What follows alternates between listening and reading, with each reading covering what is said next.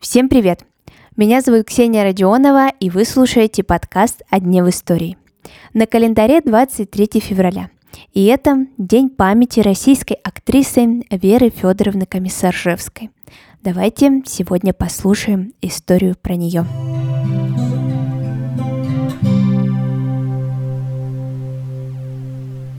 Вера Федоровна родилась 27 октября 1864 года в семье тенора Мариинского театра Федора Петровича Комиссаржевского.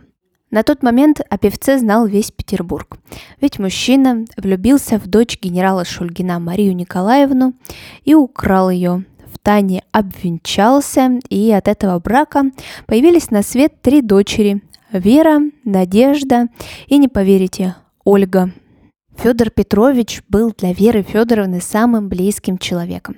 Но в детстве он решил уйти из семьи, и позже у него появится еще и сын от другого брака, Федор Федорович, и о нем мы вспомним чуть позже.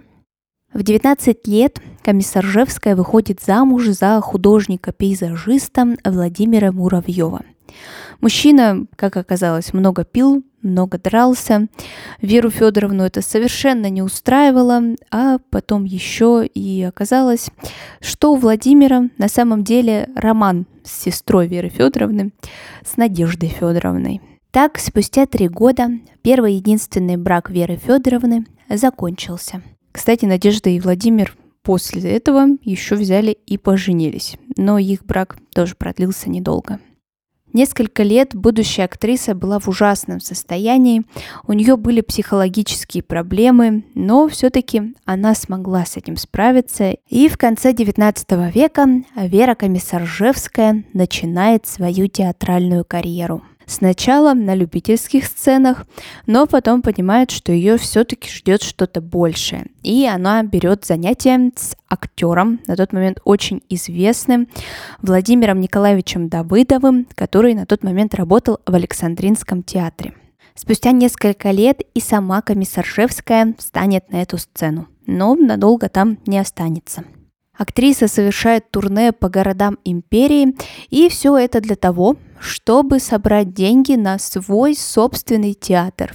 Но полученные деньги шли не только на искусство. В начале 20 века Вера Комиссаржевская была благотворителем нелегальной типографии «Нина», которая расположилась в Баку. В начале 20 века там печатались антиправительственные брошюры – и вот в 1904 году в Петербурге в здании современного торгового центра «Пассаж» Вера Комиссаржевская открывает свой драматический театр. И первое время режиссером-постановщиком там был Федор Комиссаржевский, брат Веры Федоровны. А после него в театре работали режиссер Всеволод Эмильевич Мейерхольд и поэт Валерий Яковлевич Брюсов – кстати, и про того, и про другого у меня уже есть выпуски. И если вы их еще не слышали, то обязательно сделайте это. Спустя несколько лет после создания театра Вера Федоровна разочаровывается в этой идее и решает уйти из своего же театра. Уже в блокадные годы в этом здании опять появится театр. И в середине 20 века Ленинградскому драматическому театру будет присвоено имя Веры Федоровны Комиссаржевской. В память об актрисе в то время будет поставлен спектакль «Дети солнца» по постановке Максима Горького. Постановка была выбрана не случайно, ведь именно в ней Вера Федоровна впервые играла, когда открыла свой театр. Вера Комиссаржевская умерла от оспы во время своих гастролей в Ташкенте. Ей было 45 лет. Узнав о ее кончине, поэт Александр Блок написал «Отчего при жизни человека мы всегда так смутно и так бледно помним о нем, не умеем достаточно ценить его даже тогда, когда его бытие так бесконечно ценно, как бытие вот этой умершей юности».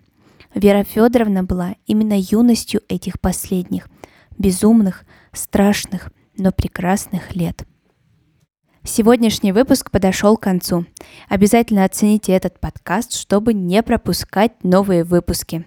А мы услышимся с вами совсем скоро. Хорошего дня!